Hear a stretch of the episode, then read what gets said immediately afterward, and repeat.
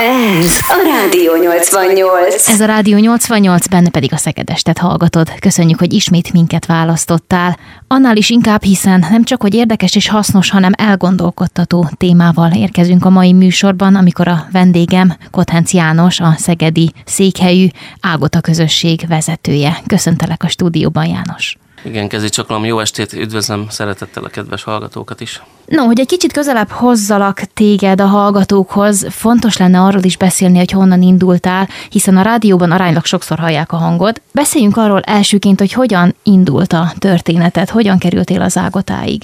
Hát ugye én alapvetően az érintettségemből adódó módon fogtam bele abba, amit a hivatáspályámnak élek meg.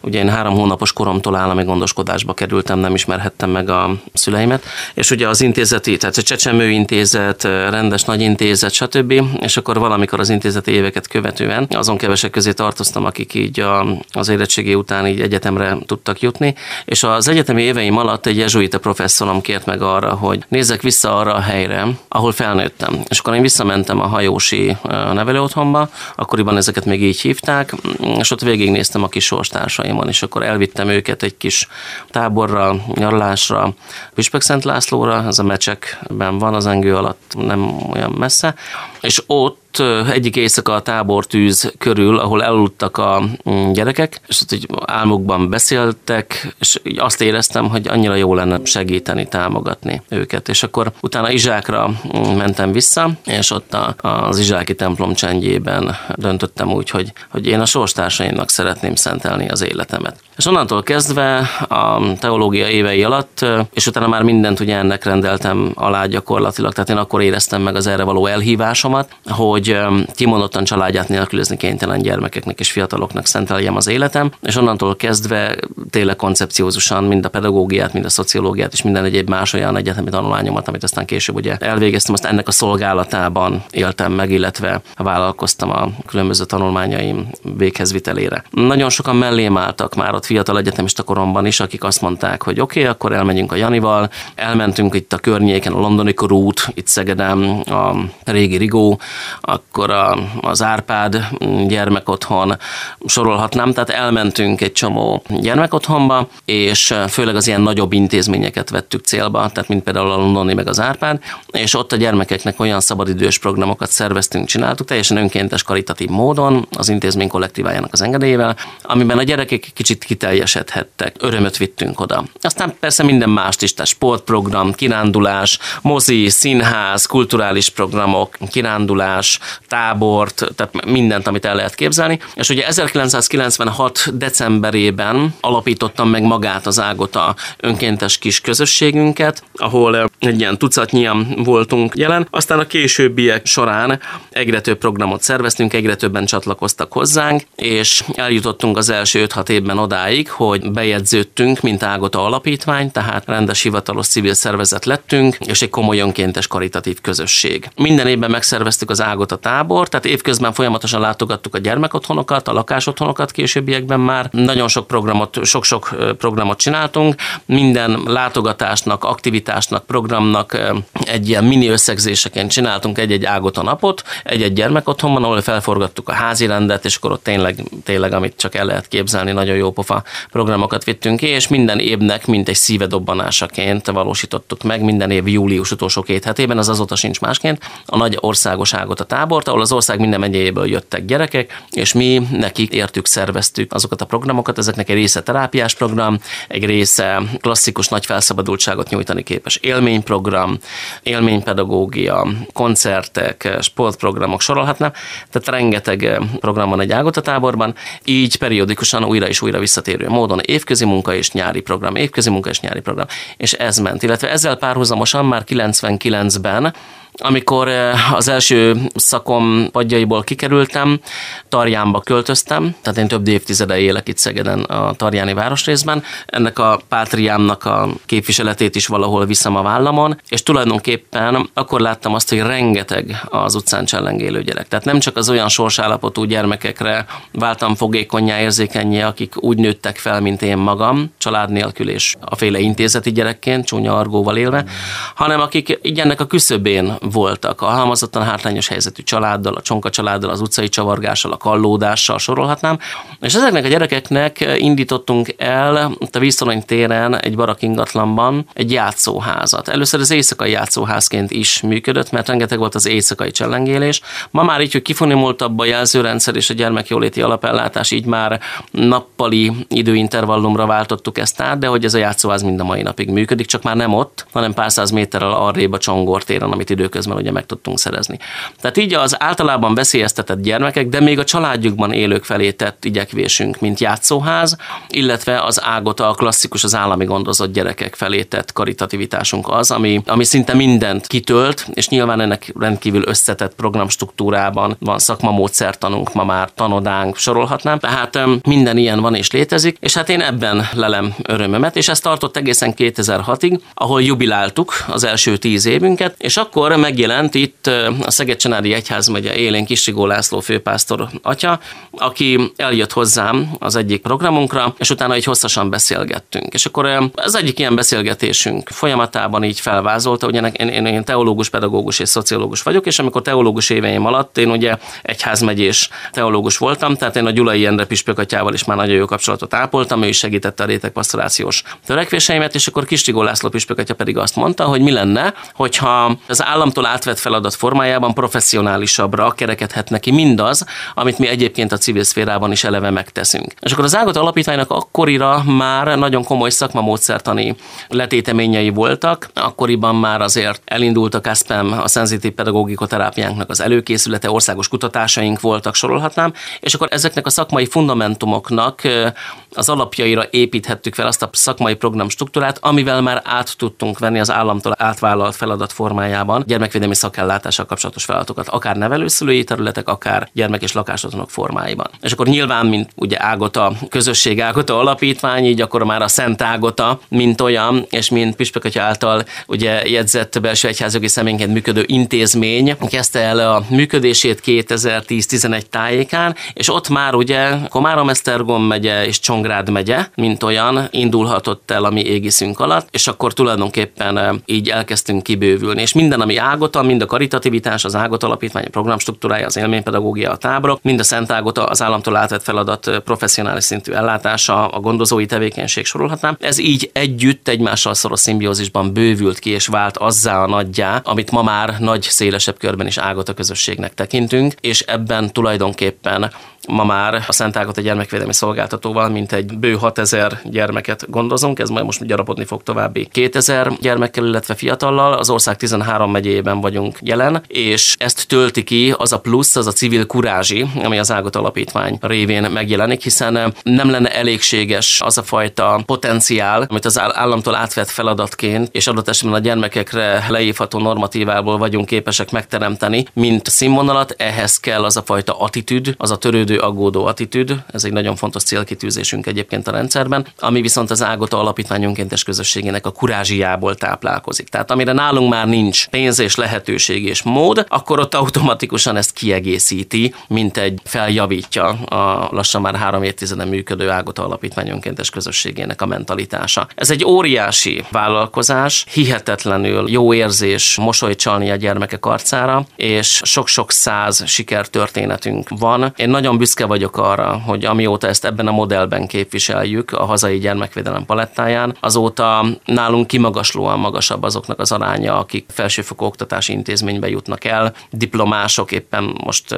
szabadult fel egy csemetém, aki kisgyerekkora óta végig kísértem a pályáját, nyilván nem csak neki, hanem sokaknak. Ő most éppen orvos lett, és most éppen miután lemecseltük, hogy milyen rezidens területre kéne menni, most így akkor a sebészetnek adta át a, a jövő lehetőségeit, úgyhogy én most a Honvéd van rezidens, de nagyon sok ilyen sikertörténetünk van, és az ösztönző rendszerünk, a belső kiválósági díjrendszerünk, a belső tehetséggondozásunk, és számtalan ezer olyan formája, ami szemléletünknek érvényesülni látszik, amire nagyon büszkék vagyunk. Egy szó mint száz, ami nekünk az ágota, és a szó eredeti értelmében is, ugye itt erről kell, hogy szó essék, ugye a, az, az ógörög igéből adódik, az a jóság megtételére vonatkozó tartalmat jelenti a Hegáté, és hogy ez az, ami tulajdonképpen a mi esetünkben is fontos, hogy, hogy a mi szolgálatunk lényege ez kell, hogy legyen, hogy reményt ébreszünk, jövőt mutassunk, a bizalom sebeit gyógyítsuk ott, ahol a kiszolgáltatottság az úr, mert hogy ezeknek a gyermekek gyerekeknek erre van szüksége. És ezt mi egy gyógyítva nevelés szemléletével tesszük meg, erről szól a mi szakmamódszertanunk is, és ezt implementáljuk a hazai gyermek és ifjúságvédelem területébe annak minden szegmensébe, az alapellástól, a szakállásig, minden, minden, ami ifjúságvédelem. És nyilván a nehézipara, ami hivatáspályánknak, az már a gyermekvédelmi szakellátás. Tehát amikor a családját veszti a gyermek, és bekerül a rendszerbe. Na ez a rendszer nem mindegy, hogy milyen módon öleli körül a gyermeket, a fiatalt. Ha csak szolgáltatunk, megfelügyelünk, akkor semmivel sem vagyunk jobbak, mint az azt megelőző évtizedek. Sokszor nagyon komoly probléma területeivel küzdő szakellátási formák, mi törődni akarunk a gyerekekkel, és aggódni akarunk értük. És tudom, hogy ezek talán ilyen kis szentimentálisnak tűnő hívószavak, de valójában erről szól az, hogy mit jelent felnevelni valakit, vagy hogy hogyan lehet felnevelni valakit, úgy, hogy az valóban hasznos tagja legyen ebben a társadalomnak, és hogy ne a, ne a perifériájára kallódjon mindennek, hanem hogy hazaérkezzen oda. Ehhez aggódni kell érte, meg törődni kell vele. És ez az, amitől az Ágota talán viszi azt a brandet, ma már mondhatjuk ezt nyugodtan Magyarországon, hogy az Ágota tényleg ma már egy brand. Ez az, ami tartalommal, hiteles tartalommal tölti meg ezt a fajta közösségi, ez a quintessenciánk, ha úgy tetszik, tehát ezt a közösségi magatartást. Úgyhogy ezen az úton bandukolunk tovább, és küzdünk azért a 25 ezer állami gondozott gyerekért, akik ma Magyarországon felelhetők az a kérdés merült fel bennem, amikor beszéltél a 80-as, 90-es évekről, hogy akkoriban hogyan működött az ellátás. Ugye azt tudni kell, hogy a hazai gyermekvédelmi szakellátás az tökéletesen visszatükrözi egy posztkommunista társadalom szerkezetnek a lenyomatait. Ez egyébként nem csak idehaza van így, hanem ha elmegyünk mondjuk tőlünk délebre, vagy akár keletebbre. Most ugye az elmúlt pár évben Bulgáriában, Plovdivban, Kicsevóban, Várnán, Szofiában implementáltuk a szakma módszertanunkat az ottani kollégáknak, főleg pszichológusokat és szociális munkásokat képeztem, én magam is, illetve szupervízióban volt alkalmunk segítséget nyújtani, ott egyértelműen láttuk ugyanennek a posztkommunista társadalom szerkezetnek a lenyomatát. Tehát ugye a régi, az államszocializmus idején berögződött szakellátási ideológia az a kollektív nevelés eszmény hagyományain alapult. Ugye ott az egyénnek a képességei, az egyénre szabott, az ő egyéni ritmusában adható fejlesztés, mint olyan, az elsikadt, és mindent a kollektíva, mint a kollektív eszménykép vett át, nyilván ennek többek közt az ideológiai berendezkedés volt az egyik indukálója, hiszen azért az államszocializmus évtizedeiben azért a társadalom számára hasznos, a kollektívában is hasznos azt megerősíteni, építeni, fejleszteni képes egyéneket igyekeztek nevelni. Ez a mindenki egyenlő, de játékosan szólva mindig volt, aki ugye egyenlőbb is, de hogy mégiscsak ennek az eszményképnek a talaján nyugodott, hiszen a 40-es, 50-es évektől, amikor a történelmi egyházaktól elveszi az államszocialista berendezkedés magát, ezt a szociális szolidaritást. Magát a szolidaritást nem, de magát a formát, az intézményesült formáját. Ekkoriban szűnnek meg nagyon komoly, tradicionális múltal rendelkező intézmények, a Balfasor hatos házszámra hallgató épület, itt Új-Szegeden. Például iskolanővéreknek volt a klauzórája. Ott még kápolna volt. És komoly szociális gondoskodás, és komoly egyházi szakmai módszertana volt annak a felállásnak. Na, azt egy az egyben elveszik, és az állam beülteti a maga által időközben monopolizált szakosított szociális ellátásokhoz való jogát, át, és alakul ki a régi nevén a Gyivi, aztán lett azzá, ami ma is ugye. És nem csak így, a szaléziaknál is ugyanezt történt, a piaristáknál is, sorolhatnám hosszasan. Tehát a történelmi egyházak sajátjaként is évszázadokon keresztül meglévő szociális és gyermekvédelem és ifjúságvédelem és a köznevelési intézményeik is, ugye az oktatás, mint olyan, ez mind-mind-mind monopolizálódott az állam javára, és mint egy abszolutisztikus törekvéssel ezt elveszi a történelmi egyházaktól a jogalkotó, az akkori államszocialista berendezkedés. Na ez az, ami aztán a rendszerváltoztatás idején, ugye, 89-90 tájékán szépen elkezd újra egy kicsit differenciálódni, vissza-vissza kap az államszocializmus véget értével a történelem egyház feladatot, de ennek a lenyomata, a szemlélete, az azt megelő megelőző 30-40-50 év, az azért kőkeményen ott érezteti a hatását. Igen, mind a mai napig, csak mondom. Tehát azért én mind a mai napig szembe találom magam olyan szakmagenerációkkal, akik még azon a szakma szocializáló nevelésen keresztül tanulták magát ezt a hivatást, hogy minden további nélkül fenyíteni kell a gyereket. Tehát amikor az ember eszköztelen a személyiségénél fogva, és nem tud mit kezdeni egy nehéz kihívással, egy nevelési helyzettel, akkor ugye inkább a kisebb ellenállás irányába veszi az útját, és adott esetben erőszakot eszközöl. Na most ez nyilván ez ma már tiltott a 97-es GVT-től, de azért ez nem volt mindig így. Tehát ennek a lenyomatait, ennek a államszocialista berendezkedésnek a szemléletkultúráját azért mind a mai napig tetten lehet érni, főleg az idősebb szakmagenerációknak a, a rétegeiben. És ugye erre nem az a megoldás, hogy kirugdossuk az embereket, hanem az, hogy belülről segítünk. Tehát a képességtevés, a másként gondolkodás, és a többi, és a többi. Tehát azért van, van kihívás bőven. Én mindig azt szoktam mondani, hogy a hazai gyermek és ifjúságvédelem területén még nem történt meg az a fajta mélyreható, mérétegekben megvalósuló rendszerváltoztatás, ami össztársadalmi szinten már régről megvan. A formája ugyan átalakult, tehát a nagy gyermek és lakásotthonok, a nagy nevelőintézmények, a nagy kollégiumrendszerű struktúrák átalakultak már, kisebb struktúrák, tehát 12 férőhelyes lakásotthonokká, nevelőszülői hálózat népszerűsége, mint ugye az is felértékelődik, de a szemlélet, tehát a forma változott, de a benne megrögösült szemlélet, mint olyan, az egy nehezebben változtatható történet. És nekem ezzel van dolgom, hogy belülről hogyan vagyunk képesek, az ágota hogyan képes belülről megújítani ezt a hazai gyermek és ifjúságvédelmet. És ez sokkal rögösebb út. Ezt nem lehet erőből csinálni, ezt nem lehet fentről lefele csinálni. Nyilván van, amikor arra van szükség, hogy ilyen módon operáljon az ember, de ezt belülről kell tudni rendbe tenni. El kell gondolkodtatni, érzékenyíteni kell. Csúnya ez a szó, meg, meg sokan nem is szeretik, én se rajongok érted, de valahol szenzitívebbé, érzékenyebbé, ész, a másik valóságára észlelni képesebbé kell tennünk tulajdonképpen a kollégákat, mert ezzel van a gond. Tehát a valódi probléma a gyermekvédelmi szakellátásban Magyarországon nem az, hogy most Mm, ad-e az állambácsi pénzt a gyermekre, vagy sem. Persze, hogy ad, nyilván. Nyilván ebből lehetne többet is, tehát nincs az a pénz, amit nem lehet a gyerekeinkre elkölteni, de azt azért tudni kell, hogy valójában a velük való közvetlen emberi és nem utolsó sorban szakmai bánásmód minősége, a kvalitása az, amin belülről kell tudni változtatni, és ebben pontosan a történelmi hátráltatottsága, a berögződések miatt ebben nekünk kőkemény feladataink vannak. Tehát amikor egy gyermek engedély nélküli eltávozása, dobban, szökik, az nem éri el az ingel küszöbét egy ott dolgozó gyermekfelügyelőnek, és nem kezd el aggódni a gyermekért, hanem funkcionálisan bejelenti a rendőrségen, jelezi a, a szökést, kiadják a körözést, etc.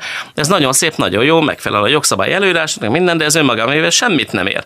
Mert amikor szökik az a gyerek, akkor az a gyerek bajban van. Az a gyerekkel bármi lehet. Megtalálja valaki az utcán, bántják, kihasználják, mit tudom én, csoportos garázdaság elkövetőjével. Kriminalizálódik a gyerek. És akkor ahelyett, hogy aggódna érte valaki, és utána menne, csak azért, mert nincs külön jogszabály, és nem csak a szakhatóságot a rendőrségtől várná a csodát, szegényesetlen rendőrökről mártirológiát lehetne sokszor írni, amit azok megtesznek, de valójában nem is a rendőrség dolga ez, hanem a mi dolgunk kellene, hogy legyen, mert mi vagyunk pótanyú, pótapu, tehát nekünk kell utána menni. Na most ennek a gondolkodásmódnak, ennek a szemléletnek, ahol már izzadsággal jár a feladat, ahol már küzdeni kell, ahol konfrontálódni kell, ahol adott esetben mélyre kell nyúlni. Tehát mesélhetnék a 16-17 éves lányainkról, amiket így az elmúlt évtizedekben kaptunk, akikért küzdöttünk. Tehát én aztán már mindenkivel veszekedtem. Tehát a striciktől, a mafiózókon át, a, a legjobb partnereim egyébként mindig a rendőrök, mert azok hihetetlen. Sokat segítenek nekünk az ország több megyéjében, tehát baromira jó fejek. A rendőrök, a szociális és gyámhivatalok hihetetlenül segítőkészek. Tehát a szakhatóságokkal azt kell, hogy mondjam, gyakorlatilag hiba nincs az együttműködés rendszerében. Nyilván vannak kiegyensúlyozatlan kooperációk, vannak ágazat ágazatközi hézagok, de ez megint egy másik történet. Konkrétan a gyerek érdekéért mindenki megküzd. De a gyermekkel közvetlenül foglalkozó kollega lenne a főszereplő valójában. Tehát a két legfontosabb eleme a gyermekvédelmi szakellátásnak, ha már a gyermek a családját nélkülözni kénytelen, akkor az minden esetben a gyermekfelügyelő, a közvetlen gondozó, vagy a nevelőszülő, ha nem intézményes a forma, hanem családi. Na most ez a kettő a sztár. Tehát ezekhez képest mi minisztránsok vagyunk. Tehát én itt eh, főigazgatóként, meg mindenféle ilyen-olyan-olyan titulusban csak bohózkodok ahhoz képest, amilyen felelősséggel ők dolgoznak. De nekem kell azt garantálnom, hogy az a felelősség, ahogyan ő ezt megéli, az ne egy szolgáltató felügyeleti típusú történet legyen, vagy neki pipáljuk a jogszabálynak való megfelelést, hanem menjünk bele a gyerek valóságát észlelve, írjuk elő saját magunknak, támasztjuk saját magunkkal szemben azokat az elvárásainkat, amiben a csemetéink védettebbekké válhatnak. És bizony azért azt meg kell mondani, hogy ma Magyarországon ezeknek a gyerekeknek a sorsa az a tényleg a mi társadalmunk tünete. Olyan fehér papírök, amin látszik, hogy kiment rajtuk végig. Tehát amikor mi kriminalizálódott, speciális szükségletű, aktív droghasználó és egyéb más ilyen csemetéket kapunk késő és eldülő korban, 16, 17, 18 évesen szinte, az azért nagyon kemény. Ugye mindaddig fiatalkorú a gyerek, amíg nem tölti be a 18. életévét. Na most addig én megkaphatom a gyermeket. Ez behozhatja hozzám a tűzoltótól, a rendőrségen át bárki. Gyámhivatal, táblázat formájában, stb. Ugye végigmegy a gyermek a saját szükséglete felmérésén, tegyeszek, gyermekvédelmi szakértői bizottság, az ő szükségletei alapján az elhelyezés formára tett javaslat, és a többi, és a. Így vagy úgy, de bejut a szakellátásba. Ez mindenhol így van és megy. De mi van utána? Mit csinálok egy 17 éves, már hosszú éve, deformens módon szocializált gyermekkel? Hogyan lehetne bemutatni, milyen feladatok várnak a szakemberekre? Nagyon fontos tisztázni, hogy nullától, csecsemőkortól is érkeznek a gyerekek hozzánk.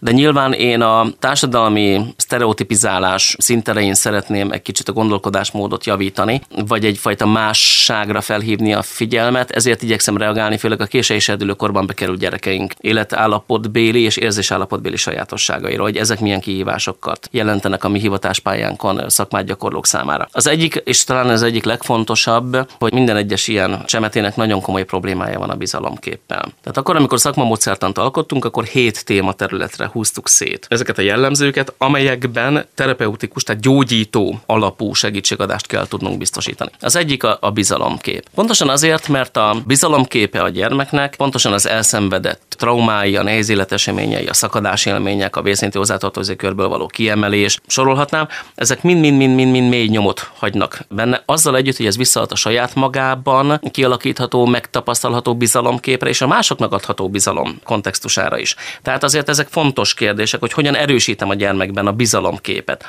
akár a saját magába vetett, akár a másoknak adható bizalom vonatkozásában. A másik a személyközi kapcsolat hálójának a kérdése. Ugye ezt milyen interpersonális tömnek is hívjuk, ezt mindenki tudja, hogy az ember társas lény. Aronzon óta ez már egy szakállas kijelentés, de azt is tudnunk kell, hogy ez a gyermek pontosan ebben a térben, a személyközi kapcsolat hálójában, mint térben veszít a legtöbbet. A referencia személyt, a számára fontos szeretett személyeket, a testvért, a nagyszülőt sorolhatnám. Nagyon fontos, hogy az abban való hitét, hogy mások felé is nyithat, kapcsolódhat, kötődhet, ezt kell nekünk tudni tulajdonképpen újra életre kelteni. Mert az ebben való lemondása a gyermeknek az drasztikus következményekkel jár. És itt társul ehhez a téma csoporthoz a traumája, nehéz életeseményei, mondanom sem kell az első kettő okán, hogy miért. Egy negyedik nagyon fontos tématerület a gyermek önrendelkezése. Az, hogy ő maga hogyan gondolkodik a saját maga lehetőségeiről. Nagyon sokszor csak azt boncolgatjuk, hogy milyen ezeknek a gyermekeknek a konfliktus helyzete, meg hogy mit kell ezzel kapcsolatban kezelni. Mi legalább annyira fontosnak tartjuk a gyermeknek a közmegegyezésre való hajlandóságát, mint készséget és annak fejleszthetőségét. Egy nagyon fontos tématerület egyedi a mi rendszerünkben, így a CASPEM rendszerben is egyedi területet képvisel a szakmamódszertanban, az pedig a kiszolgáltatottság érzethez való viszonya a gyermeknek. Minden gyermekben közös a kiszolgáltatottság érzet. Hogy hogyan képes ezt a saját érzéseire adott reflexiói szintjén megfogalmazni, hogyan képes ezt kezelni magában, milyen segítséget mer közelengedni magához, adott esetben hogyan kezeli a, a különböző segítségadási formákat, és ő maga mit profitál abból a sok-sok támogató magatartásból, terápiás programból, a gondozás formájából, a minőségéből, a referencia személyekhez való kapcsolódás lehetőségéből, ami ahhoz segítheti őt hozzá, hogy ne ezt a kiszolgáltatottság érzetet élje meg. Ez egy külön kanosszajárás. A hatodik ilyen nagyon fontos tématerület az értékek, a normák, a vezérfonalak.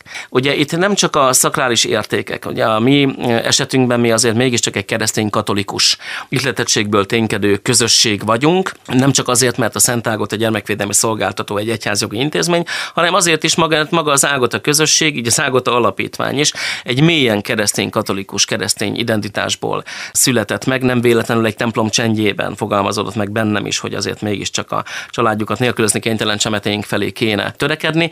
Tehát nagyon fontos, hogy értékek alatt, bár a szakrális értékek is, a transzendenciális értékek is nagyon fontosak, de a transzendenciára való fogékonyság mellett a tradicionális értékekre való nevelés is nélkülözhetetlen. Tehát amikor azt mondjuk, hogy ezeknek a gyerekeknek nincsen nemzettudatuk, amikor ilyen kritikával illetnek minket egy páran, akkor azt elfelejtik, hogy először legyen már valaki ez való tartozás tudata annak a gyereknek, és majd utána nézzük azt, hogy a közösség, és ilyen formán, ahogyan strukturálódott mindez föl, a nemzethez való tartozás tudata is kialakul a gyermeknek. De ehhez értékszocializáció kell. Értéket kell közvetítenünk, azt el kell a sajátítsa a csemete, és ezen keresztül juthat el egy olyan gondolkodásmódra, ami egy családban felnőtt sorstársa vagy kortársa esetében természetes, mert apu mintáz, de itt meg mi mintázunk, csak úgy mintázunk, hogy mi már ideje későn kapjuk meg a gyerekeket. Tehát ez egy állandó küzdelem gyakorlatilag. És akkor ott van ugye a, a hetedik támpillér, ami szintén nagyon fontos, ez pedig nem más, mint a jövőkép és a teljesítményhez való viszony.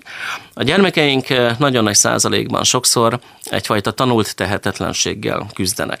Ez egy mókuskerék. Ennek megvan a módja, hogy hogyan kell ezt széttörni. Ez nem egy könnyű folyamat, ez egy fájdalmas folyamat, mire az ember a tanult tehetetlenségét széttöri. Ebben nekünk nagyon-nagyon sok feladatunk van a gyerekekkel, akár a szakmai programunk megvalósulásának a minősége vonatkozásában, akár az ebben közleműködő kollégák képessétevése vonatkozásában, amire már ugye utaltam a korábbi blogban.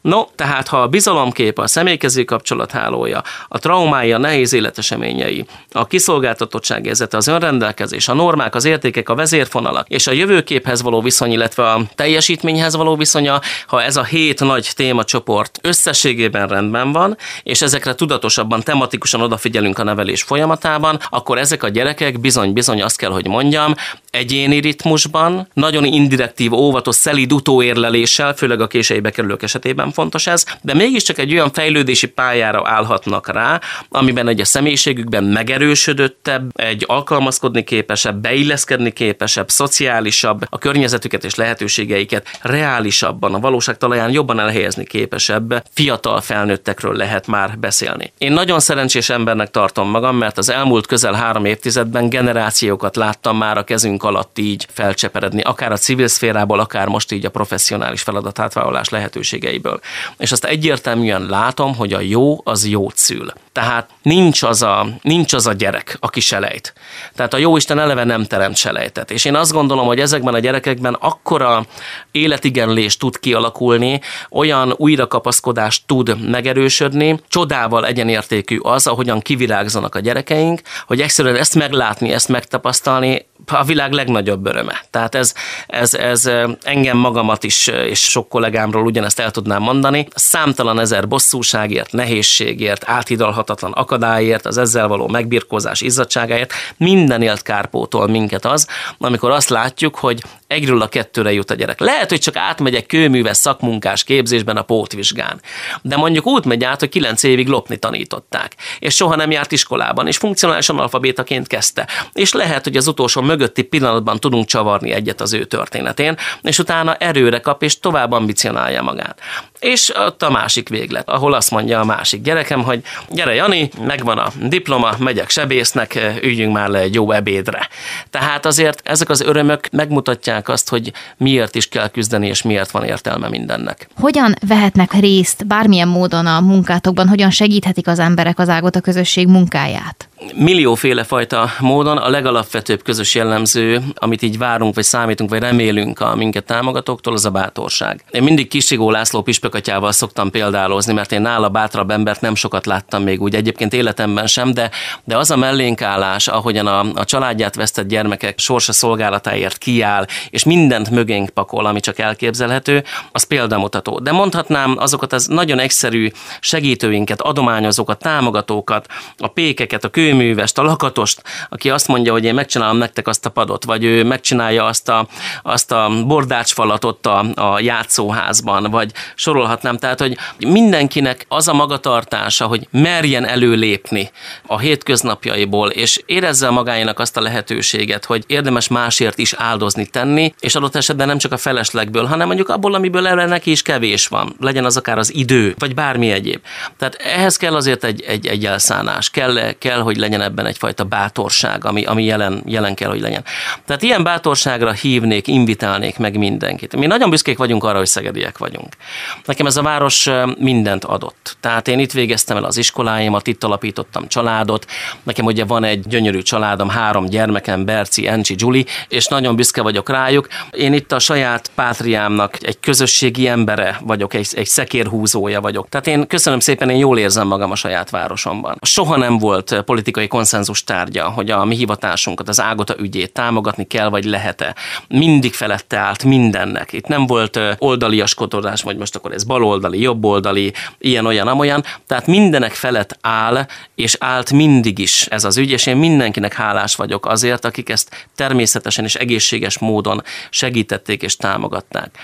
Úgyhogy mindenkit várunk. Mindenkit várunk ágotásnak lenni, mert ágotásnak lenni jó. Én mindig azt szoktam mondani, hogy valójában, amikor azt kell végig gondolni, hogy hogyan gondolkodunk mi a saját magunkkal, a minket körülvevő környezettel összefüggésben, én mindig azt szoktam mondani, hogy azok vagyunk, amit teszünk. Amit teszünk másokért ebben az esetben. És hogyha tényleg azok vagyunk, amit teszünk másokért, akkor mindenki megtapasztalhatja a mi közösségünkben azt, hogy itt, itt jó emberek vannak.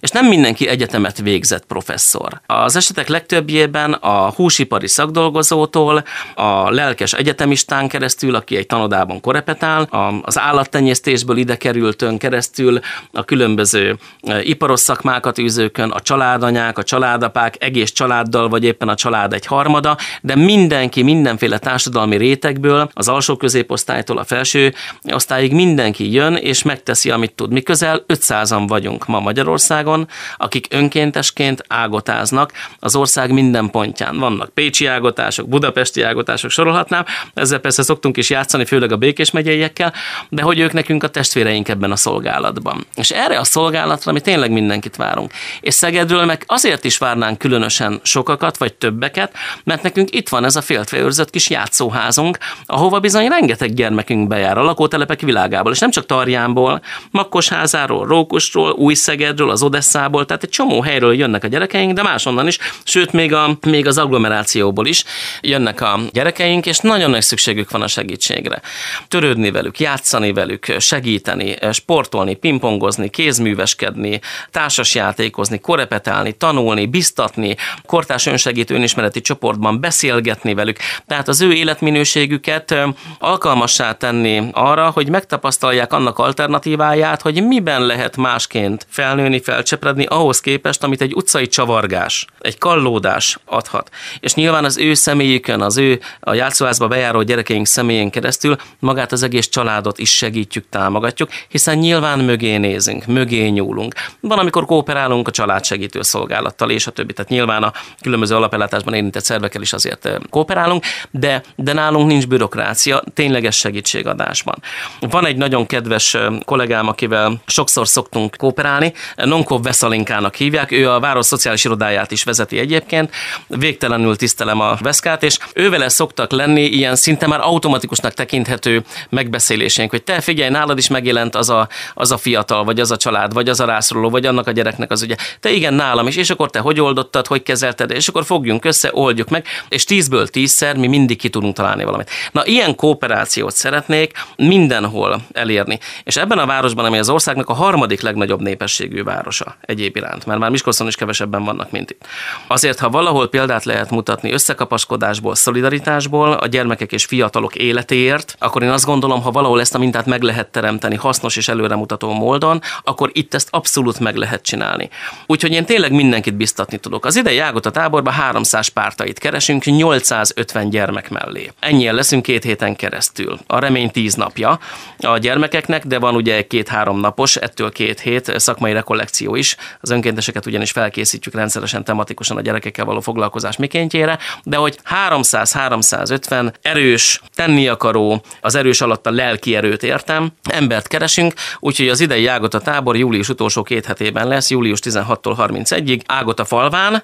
Mindenkit várunk innen Szegedről, és akinek kedve van jönni, eltölteni velünk két hetet, várjuk. Mindenről gondoskodunk, mindenki hozza a saját fogkeféjét, a ruháját, ennyi, minden mást mi biztosítunk, de ott kő keményen két hétig a gyermekben építjük azt a reményt, azt az önbizalmat, azt a pluszt, tehát egy olyan önmegtapasztaltatást idézünk elő, egy olyan önmegtapasztalást segítünk elő a gyermekben, amit a két hét véget értével már úgy visz haza, hogy hoppá, mások rólam másként gondolkodtak ahhoz képest, mint amit azodáig hogy az ágotások közé keveredtem volna, gondoltam vagy sejtettem magamról. Az önbizalom felépítésének, a hit felépítésének, a remény kontextusának óriási erőfeszítés van a hátterében, és ezt az erőfeszítést olyan jó emberekkel igyekszünk közösen megvalósítani, akiket most is ide invitálok. Tehát szegediek hajrá, lehet jönni ágotázni, várunk mindenkit az Ágota Alapítvány honlapján, az ágotalapítvány.hu-n, vagy a Szent Ágota honlapján, a szentágota.hu-n, minden bejelentkezés Szili Balog Máriának és Balog Zsoltnak hívják azokat a koordinátorainkat, akiknél érdemes jelentkezni. Ott van a honlapon minden elérhetőség, az Ágot Alapítványnál és a Szent Ágotánál is, és hát tényleg mindenkire szükség van. Annál is inkább, mert ha mi, akik önként, önszántunkból adunk ezeknek a gyerekeknek, akár egy táborban, egy sportprogramban, kirándulásban, bármiben, pluszt magunkból, a személyiségünkből, akkor tehát ajándékává tudunk lenni ezeknek a gyerekeknek, akkor ők azt élik meg, hogy hoppá, valaki érdektől, pénztől, foglalkozástól, minden etc. egyéb dologtól függetlenül oda ajándékozta az erőfeszítését, a hitét, a szívét nekem, a szeretetét adta. Na most ez az, ami, ez az, aminek nincs alternatívája. Ez mindent visz. Úgyhogy erre a mindent visz érzésállapotra várom a kedves hallgatókat.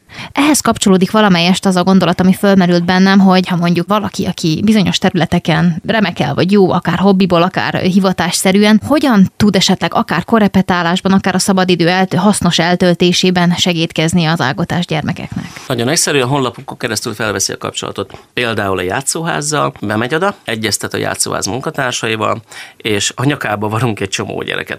és akkor ő eldönti azt, hogy hogyan tematizálja ezt. Vannak itt törire, matekra, főleg a nyelvek, és a matek az, ami ugye föladja a leszkét. Ma már van külön tanodaprogramunk is erre, és ezekben aktívan közre lehet működni, lehet korepetálni a gyereket. Olyan korepetitóraink vannak, akik például családanyák, nyugdíjas mamáink vannak. Akkor van egyetemi professzorunk, aki rendszeresen lejár, és két-három gyereket mindig elkap Lőrinci János tanár úr. Sorolhatnám. Tehát nagyon sok ilyen lehetősége van. De nem csak a korepetálások, hanem mondjuk adott esetben az ilyen kortárs segítő csoportok vonatkozásában is. Akinek vannak terapeutikus módszertani ismeretei, szociális munkának, szocpedagógusok, pszichológusok, tehát ezeket is nagyon nagy szeretettel várjuk. Van gyógypedagógiai fejlesztésünk, nagyon komoly szinten. Tényleg végtelenül rengeteg van, ha valaki fölmegy a honlapunkra, láthatja, hogy száz számra nyújtunk és igyekszünk adni mindent a gyerekeknek, de hogyha valaki úgy dönt, hogy ő adott esetben kimondottan egy-egy programban akar részt venni, és mondjuk periódusan vannak ilyen önkénteseink, akik évente egyszer jönnek, de az két hét, tehát például a táborok, uh-huh. ami szintén egy komoly kihívás. Akkor fogja magát, bejelentkezik, a negyedévi képzéshez kötjük az ott lét lehetőségét, tehát nem, merünk, nem, nem engedünk senkit sem gyerekek közelébe, akit ne tanítanánk egy kicsit arra, hogy mit is jelent ez. Megelőzve a szindrómás segítségadást és sok minden más egyebet, tehát nyilván azért egy kicsit gyúrni kell a, a csapatot, hogy mi fán terem egy állami gondozott ma Magyarországon. Mert ahhoz, hogy azt is megtud, hogy miként kell lecsalogatni őt ugyanerről a fáról, ahhoz azért ennek van egy módja, mikéntje. Na, ezt nem lehet képzés nélkül megvalósítani, tehát negyed évente van kötelező ilyen képzés az önkénteseinknek. Ezt, ezt teljesen ingyen, mindent ingyen csinálunk, tehát mi ezért nem kérünk semmit. És tulajdonképpen ennek a módja, ez egy kidolgozott mód, egy rendszer, amit ha valaki be, bejelöli, vagy, vagy jelentkezik az Ágota alapítványnál, akkor ezt nagyon tisztességesen megtalálja, és el tud indulni ezen az úton a mi köreinkben. Hogyan válhat valaki nevelőszülővé? Ez azért már egy nagyobb falat. Igen. A Szent Ágota gyermekvédelmi szolgáltató minden érdeklődőt, aki szeretne befogadni egy családját nélkülözni kénytelen gyermeket a családjába, szeretettel vár. Ezt mindig elmondjuk.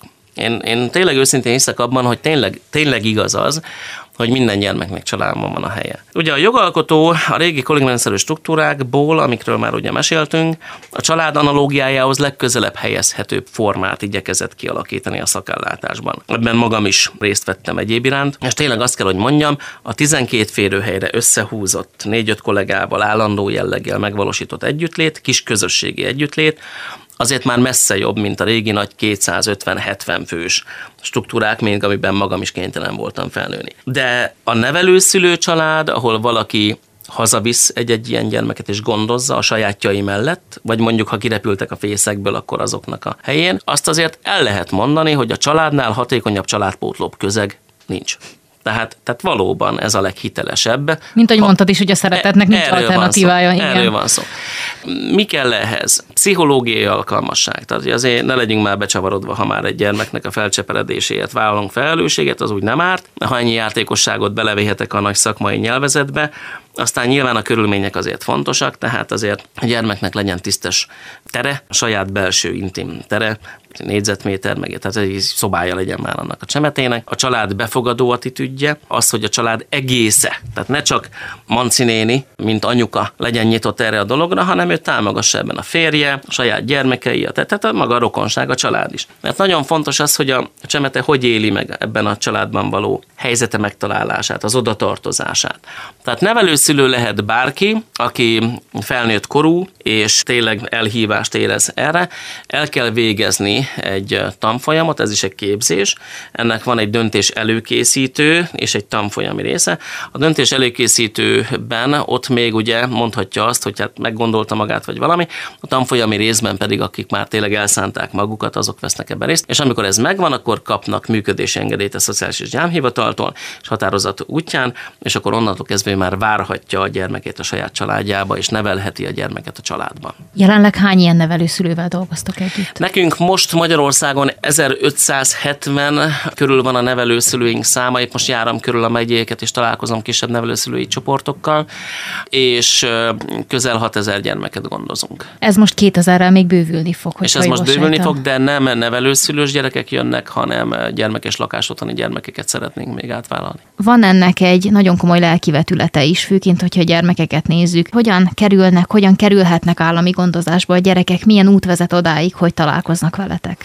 Ugye alapvetően a, a jogszabály alapúsága és ennek a történetnek az, hogy amikor a gyermekről való gondoskodás, mint olyan, ellehetetlenül. Tehát ez, ez adja a gyermek olyan mérvű veszélyeztetettségét, az ő testi, érzelmi, erkölcsi, fizikai mindennemű szükségletében adott veszélyeztetettségét, ami indukálja már az ő családban történő kiemelését és a gyermekvédelmi szakellátásban való először ideglenes, majd adott esetben nevelésbe vételét, ami már egy tartósabb időintervallum. Nem elveszítve annak a lehetőséget, hogy visszakerülhessen a gyermek a saját családjába. Na most ugye arról van szó, hogy sokan azt hiszik, hogy tehát többféle sztereotípia van. Az egyik, hogy ezek bűnözők, meg haramiák, meg ezek ilyen rossz gyerekek, meg azért kerültek intézetbe, mert rosszak voltak. Tehát vannak ilyen ikorisztokraták, akik ezt így hintik a világban. Azt kell, hogy mondjam, nagyon nagy bajt okoznak ezzel, meg nagyon sok problémát, mert, mert olyan negatív túlzó általánosításokat generálnak, ami, ami, ami katasztrófa. Összekeverik sokszor a, a normál lakáshatalommal lévő gyerekeinket a javító nevelőintézetekben lévő gyerekekkel. Tehát, ez, de ez egy ilyen több évtizedes sztori. Na most itt rendet rakni az emberek fejében az azért csöppent sem könnyű, de a lényeg az, hogy ezek a gyermekek semmivel sem jobbak, rosszabbak, akármilyenebbek, mint bárki másnak a saját gyereke. Ezt, ezt, ezt helyre kell tenni. Ugyanarra fogékony, ugyanazt szeretné, ugyanúgy érez, ugyanúgy kötődne, ugyanúgy szeretetre vágyik, ugyanúgy szeretetet adna. Semmi különbség nincs. A különbség az, hogy a másik fél, akinek gondoznia, gondoskodnia kellene tudnia róla, Na, az már kevésbé van ilyen szinten a helyzete magaslatán. Ellenyésző esetben látjuk a bántalmazást, mint indokot, ez sokszor előkerül, de az oroszlán része a bekerülés valódi okának az az elhanyagolás, mint olyan.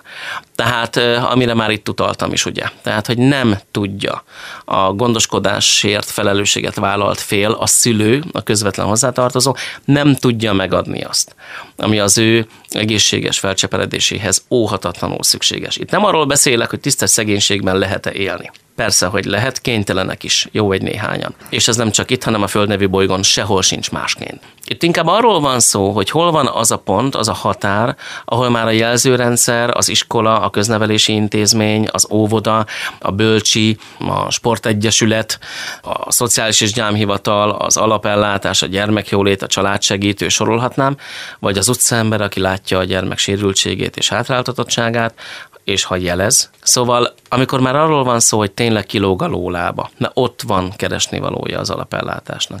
És ott sem az a cél, hogy kiemeljék a gyereket rögtön a családból, hanem az, hogy alapellátásban még védelemben megpróbálják segíteni, támogatni, nem csak a gyereket, hanem a család egészét, hogy megtartó, megtartani tudja magát ez a felállás.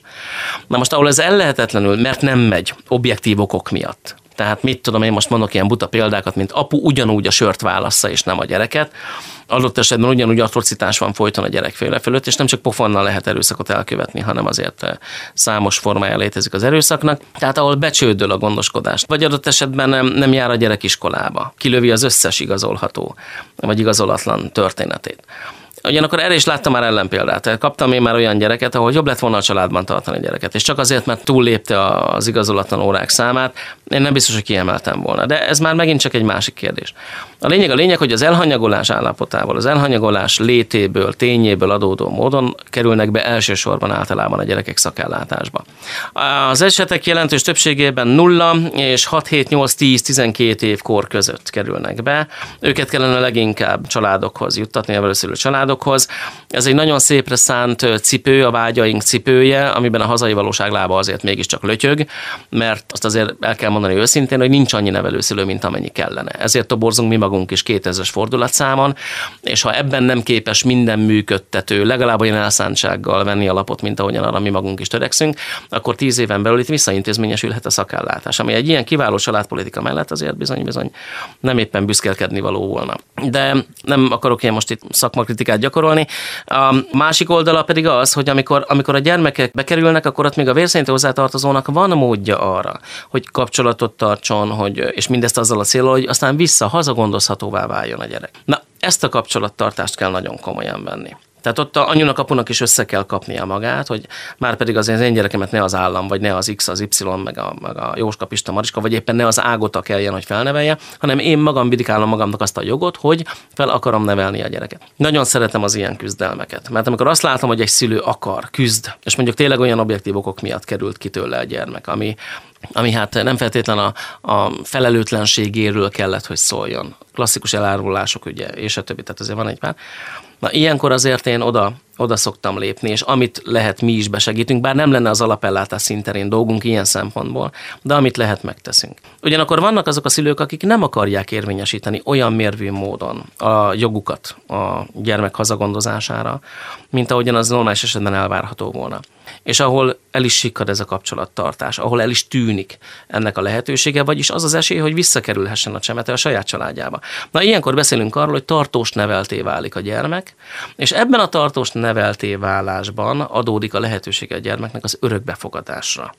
Tehát ahol már nem ideglenes vagy átmeneti, kvázi nevelésbevételnek hívják, de elég illogikus, inkább átmeneti nevelésnek hívnám, régebben így is hívták, csak aztán megváltoztatták, és akkor ugye tartós nevelésbe kerül a, a fiatal, és ebből a tartós nevelésből van lehetőség, főleg a kisebbek esetében életszerűen egyébként, de a nagyobbaknál sincs ez másként, az örökbefogadás. Tehát ahol valaki a saját teljes jogú státusú tagjává fogadja a családjának a gyermeket. Ilyen módon strukturálódik a hazai gyermekvédelemnek ez a nehéz ipara.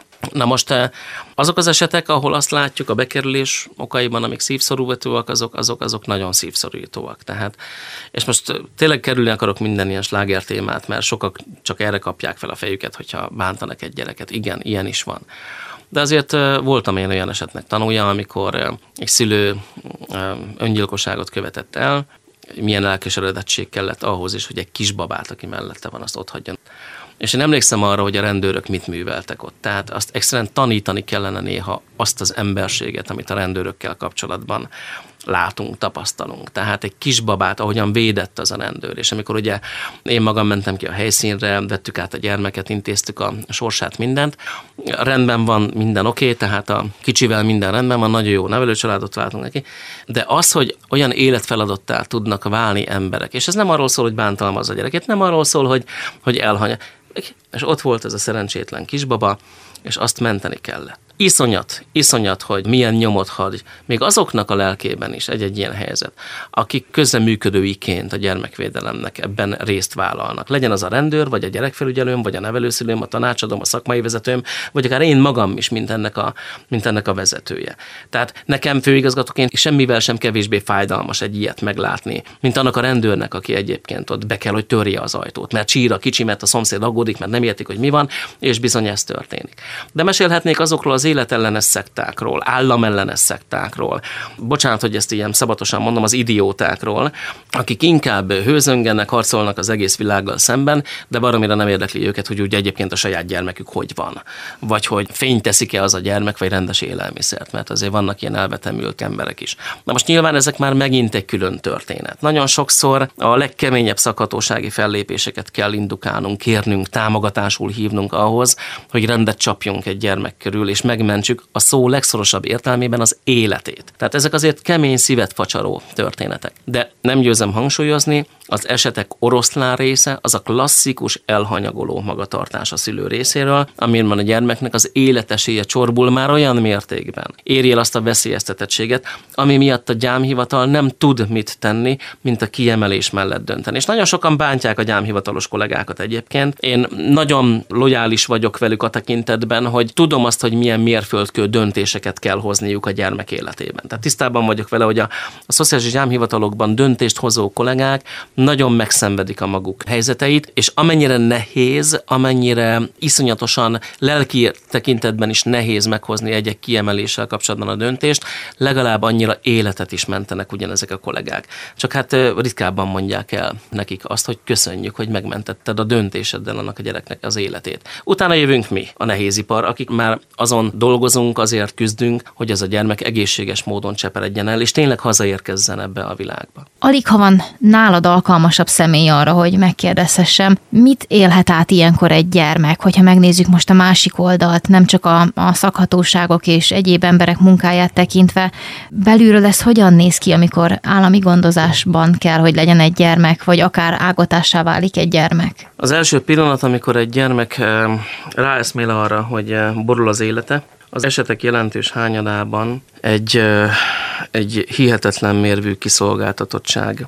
Ez a kiszolgáltatottság, ez beívódhat az ember lelkébe. Ezért kell vele foglalkozni, és tudatosan kell vele törődni, foglalkozni. Nem csak akkor traumatizálódik egy gyermek, amikor elveszíti a hozzá tartozói kört, hanem akkor, amikor átmegy azon a folyamaton, aminek a végén ő a szakellátásba kerül már, tehát egy gondozási helyre magyarul. Azért ott ülni egy szakértői bizottság előtt egy folyosón, papírokat ö, olvasnak fel neki, egy gyámhivatalban megjelenni, egy ö, hivatali szoba előtti folyosó székén várni a sorsára, végighallgatni, kémlelni mindazt, hogy ki mit gondol róla, úgy, hogy közben mindent elveszít. Hogy eszébe jutnak szokások, pillanatok, helyzetek, ahol az általa szeretett féltől érték őt ingerek, akár egy simogatás, egy ölelés, vagy csak a közös játék, vagy bármi, ami a gyereknek édes élményt jelenthetett. Ezt mind megvonni, ennek az eltűnése, ennek az elvesztése, a szíve legmélyig érő traumatüske. És ebből bődületesen nehéz egy gyermeket kihozni.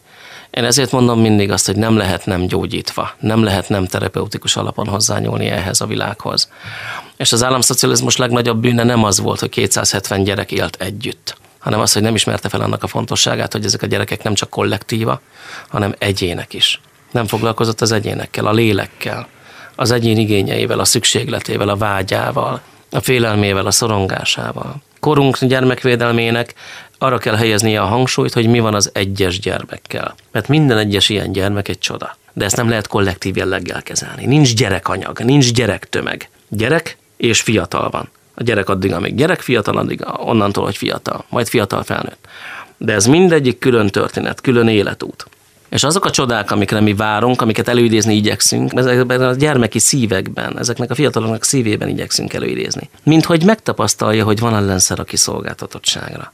Mint hogy újra képessé váljon elfogadni azt a segítőkezet, amit az odáig, amíg ezt nem teszi meg, és joggal daccal tolja el magától, az pont azért teszi, mert elvesztette az abban való hitét, hogy érdemes. Tehát ezek a gyerekek mindent elveszítenek, amikor ez történik. Van, aki ezt felfogja, van, aki később fogja fel, van, aki elszenvedi, van, aki nem is tudja az érzései szintjén ezt reflektálni. A gyermekeinknek a saját érzéseikre adott önreflexív készsége, képessége rendkívül szegényes. Nyilván a hátterük okán. Az ebben való fejlesztés is, terapeutikus alapú fejlesztés is ahhoz segíti őket hozzá, hogy kimondani legyenek képesek az érzéseiket. Mert ha azok kimondásra kerülnek, akkor válaszokat is kaphatnak. Akkor terelgethetjük őket. Akkor tapasztaltathatunk. Tehát ha a gyerek fel tudja címkézni azt, hogy mi van ő benne, akkor esélyünk van arra, hogy segíteni tudjunk még hatékonyabban, mert már tudunk beszélgetni erről. Ez egy apró, de nagyon fontos, nélkülözhetetlen lényegi kérdés. Szóval nincsenek könnyű helyzetben a fiataljaink. És az indulás, az, hogy mit él át egy ilyen gyermek, ez a sorsvesztettség, ez, ez ha nincs időben megfogva nyakon csípve ez az érzésállapot, ha itt nem lépünk be egész emberként, ezért is mondom mindig azt, hogy bátor emberekre van szükség, akkor ezek nagyon mélyen beivódhatnak a gyermek mentális állapotába, és azt kell, hogy mondjam, ilyen alattomos mélységekben húzódhatnak meg, lappanghatnak hosszú éveken át, és tehetik adott esetben tehetetlenné, fiatal felnőtté, majd felnőtté válva ezeket a gyerekeket arra, hogy elhiggyenek, hogy bízzanak, hogy kapaszkodjanak, vagy kapaszkodhassanak ő belé, vagy hogy egyáltalán elfogadják magukat olyannak, amilyenek lehetnek, vagy lehetnének. Szóval nem könnyű ez. Mérhetetlen a felelőssége egy rendszer szemléletmódjának abban, hogy hogyan nyúl hozzá ezeknek a gyerekeknek a valóságához. Ezért fontos, hogy érzékenyek és észlelni képesebbek legyünk, és ezért kell mindig az egyes gyermeket szem előtt tartanunk. Beszéljünk a sikertörténetekről, hiszen ha jól gondolom, ebből is számtalan történet lappang a zsebedben. Igen, én nagyon büszke vagyok minden fiatalunkra. A az egyik kedvenc sikertörténetem az pontosan annak az embernek a nevéhez fűződik, akit Balogh Zsoltnak hívnak. Az Ágot a közösség első, talán 99-2000 körül volt az, amikor egy szemtelen fiatal ember megjelent a táborba, elvitte a mikrofont, folyton szerepelni akart a középpontban lenni, végtelen értelmes, ugyanakkor rendkívül csibész volt, és nagyon-nagyon-nagyon szerettük. És ő viszont egy olyan környezetből, szabolcs már megyéből, Tiszadobról jött, amit eh, nem sokkal utána utána, hogy láttam azt az intézményt, ahonnan ő elszármazott, hát senkinek nem kívánnék. Tehát, ő mióta szerepelt a gondozottak között? Hát ő ott volt ugyanúgy, mint én csecsemőkora óta gyakorlatilag. Annyi életévkülönbség van köztünk, hogy én már akkor felnőtt voltam, amikor ő még gyerek, és akkor így végignéztük ezt. És akkor mellé álltunk az ők is tisztességvágyában, mert végtelen módon dominált benne a tisztességvágy. És tanult, kicsit bele is őszültünk, de, de, de segítettük, támogattuk, tanul, tanul, tanul, tanult, küzdött, leérettségiztünk, és utána főiskolára jutottunk be, elhoztam ebből az intézményből, szó szerint hazavittem a családomhoz, és már a mi családunk tagjaként folytattuk az érte való küzdelmet. Ő az egyik fogadott gyermekem. Ma már jobb kezem a hivatásomban, abszolút társam, és nagyon szeretem. Ma már önálló családja van, gyönyörű két gyermeke, csodálatos felesége, tényleg. Ugye az ilyen lökött pasiknak, mint mi vagyunk, a legnagyobb erényük az a feleségük. Tehát, mert ha ők nem lennének, akkor mi igencsak volnánk veszve. De tényleg azt kell, hogy mondjam, hogy, hogy az egész család egyszerűen egy csoda. Na mindegy, visszatérve Julira, illetve hát Balogh Zsoltra, ő az egyik legnagyobb sikertörténete az Ágota közösségnek. Az Ágota közösségnek aztán számtalan ezer más sikertörténete is van, így az elmúlt három évtized elteltével vannak nekünk olyan autentikusaink, akik ma a legkomolyabb munkatársaink, a játszóvázunk vezetője is egy volt állami gondozott gyerek. Több társa van neki, Klárika, Tibike, Flóra sorolhatnám, Anitájék, ilyesmi, de a Flóra is, meg a Tibike is ugyanúgy autentikus állami gondozásban nőtt fel, és segítik a hangja Olajká Zoltán Józsefnek a munkáját sorolhatnám. Tehát az autentikusok köréből rengeteg olyan gyerekünk van magyarul, akik állami gondoskodásban nőttek föl, és aztán visszajönnek önkénteskedni hozzánk. Rengeteg ilyen van. Éppen most volt az alapkörös karácsony, 20, pff, nem is tudom hányan voltunk, és ezek csak az alapkörösök, tehát ha már valami komoly eredményt az asztalra letett, és hiteles, és régről, és stb. És akkor az autentikusokkal együtt, a kicsikkel együtt, akik még ugye ilyen picik ebben az ügyben, de így, így 50 ilyen autentikusunk van. Tehát ez egy óriási dolog. Tehát ezek jönnek és segítenek és dolgoznak és csinálják. Egy tizede az önkéntes közösségünknek autentikus. Autentikus. Na most ezek sikertörténetek. Tehát, hogy valakit megérint az ágot a szele, segítünk, teszik a dolgunkat, mi nem cseszegetjük ezért őt, de x idő múlva, x év múlva bekopogtat, és azt mondja, hogy ha most én jönnék. Most én segíteni szeretnék. Van egy jogász kislányom, illetve hát most már nem kislánya, nagylányom, a Vivi, az például visszajött, gondozottunk volt a Szentágotában is, és akkor visszajött, és mondta, táboros gyerekünk, stb. és mondta, hogy jogász lettem, jövök segíteni. Mit kell csinálni? És tolja az ipart.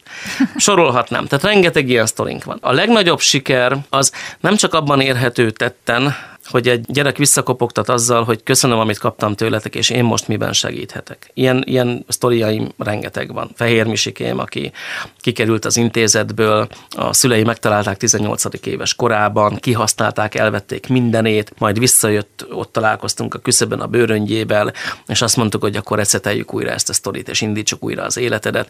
Ma ő a szakmában az egyik legelhivatottabb kollégánk, gyerekfelügyelő, szakmai státuszban dolgozik, gyerekekért küzd, és végtelenül adja vissza a gyerekeknek azt, amit eh, mi igyekeztünk annak idején mögé pakolni. Tehát a jó-jó szül. Ugyanakkor a legnagyobb sikerünk az azért mégiscsak az, hogy eljut egy családját nélkülözni kénytelen gyermek a sorsállapotán túl, amikor már rébbe ér, eljut addig a gondolatig, addig a felvetésig saját magában, hogy mi van a többiekkel, hogy mi van a sorstársaimmal.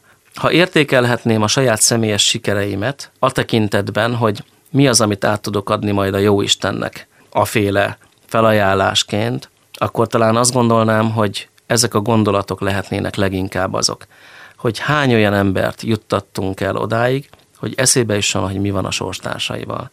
Ez a fajta szolidaritás, ez a sors közösség alapú szolidaritás, ez a visszanyúlás a sorstársaim felé, és emelése az ő életüknek, szolgálata az ő életüknek, én azt gondolom, hogy ez az egyik legszebb tünete, az egyik legszebb eredménye a mi szolgálatunknak, a mi igyekezetünknek. És egyre több ilyen autentikusunk van. Ezek nagyon szép és tiszteletre méltó elhatározások, amikor valaki nem feledve, hogy honnan jött, visszamegy oda, és azt mondja, hogy én megfogom a kezed, végigmentem a te utadon, Tudom, hogy van ennek az útnak vége. Tudom, hogy van hova megérkezni ezen az úton. Gyere, én megfogom a kezedet, és végigvezetlek ezen a sokszor rögös, de mégiscsak ezen a közös utunkon. Szóval ez a legnagyobb siker.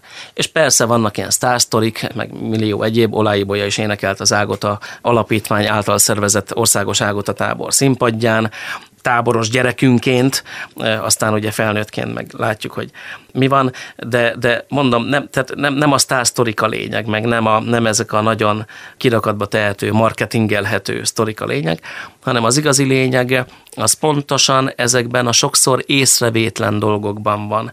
És erre kell, hogy legyen a, a mi generációnknak és az utód nemzedékünk önkéntes generációjának is jó szeme, ahol, ahol ezek kevésbé feltűnőek, de ott vannak és léteznek.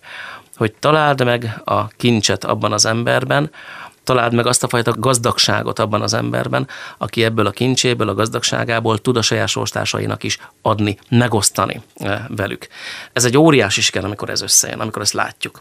És persze hatalmas ajándék, amikor tetterős, jól szocializált, jó emberek mellénk, mögénk állnak, és azt mondják, hogy Jani, ide nekünk az oroszlánt, és menjünk, csináljuk meg, és szervezzük meg, és vigyük el, és hozzuk ide, és teremtsük meg a gyermeknek azt a mosolyát, és tegyük bele azt az erőfeszítést, kolduljuk össze a rával, valót. Ha hiányzik ez, akkor oldjuk meg. Tehát jó közösségben küzdeni ezekért a gyerekekért. Úgyhogy önmagában véve a létünk, hogy így létezhetünk, hogy így lehetünk ebben a világban is egy óriási siker. Van-e olyan dolog, amit szívesen üzennél, vagy megosztanál a szegediekkel? Ha bármikor a szegediek az ágotáról hallanak, akkor sose az jusson eszükbe, hogy hány ezer gyermekért vállal az ágot a közösség felelősséget. Sose az jusson eszükbe, hogy tehát ne, ne azon gondolkodjanak a szegedi hallgatók, hogy milyen jellemzői vannak, ahogyan mi küzdünk ezekért a gyerekekért. Mert, mert ez csupán a köret, a körülmény, egy reagálása annak a valóságnak, amiről igazán gondolkodni érdemes. Mindig arra gondoljanak az emberek, hogyha az ágot a nevét hallják, hogy mennyire nagyszerűek és értékesek ezek a gyerekek. Mert ez a gondolat teremt egy új jövőt a számukra. Ezek a gondolatok előzhetik meg azokat a negatív előítéleteket, azokat a sztereotípiákat, amiknek a kiszolgáltatottjai ezek a gyerekek. A gondolat teremt a gondolat tud teremtő lenni. És ha az én gondolatom, akár az Ágota neve kapcsán az, egy rádióhallgatóként, hogy ezek a családjukat nélkülözni kénytelen gyerekek, ezek jók, ezekből lehetnek Balogh Zsoltok, Kothenc Jánosok, Olajkár Józsefek, Flórák, Hangyák, sorolhatnám. Ha a hallgató elhiszi azt, hogy ezek a gyerekek nem rosszabbak, mint bárki más gyereke, akkor hihetetlenül sokat teremt ez a gondolat egy olyan társadalomban, egy olyan jövőben, amiben ezek a gyerekek felcseperednek. Mert az ilyen gondolatok által teremtett jövőbe kell, hogy hazaérkezzenek ezek a gyerekek, és nem ugyanennek a társadalomnak a perifériájára kell, hogy kallódjanak. Én ebben hiszek, ezt kérem a szegediektől. Minden más egyéb dologban pedig hajrá ágota. János, köszönöm, hogy a vendégünk voltál ma este. Hát a jó jót szül. Ezzel a gondolattal térjünk nyugovóra itt az estében. Ez volt a Szegedest, meg a Rádió 88. Engem még mindig egy picit ráz a hideg, annyi mindent hallhattunk itt a ma este folyamán. Kedves hallgató, köszönöm, hogy minket választottál. Abban bízom, hogy érdekes gondolatokkal engedünk most utadra. Akár a konyhában, akár az autóban, akár a nappaliban hallgattál most minket. Bízunk abban, hogy értéket adhattunk ma este is és mindig elmondom ugyan, de most sem hagyom ki, nagyon vigyázz magadra, és arra, akit szeretsz. Ma este is Komiáti Ágit hallhattad. Köszönöm a figyelmed. Halió! Rádió 88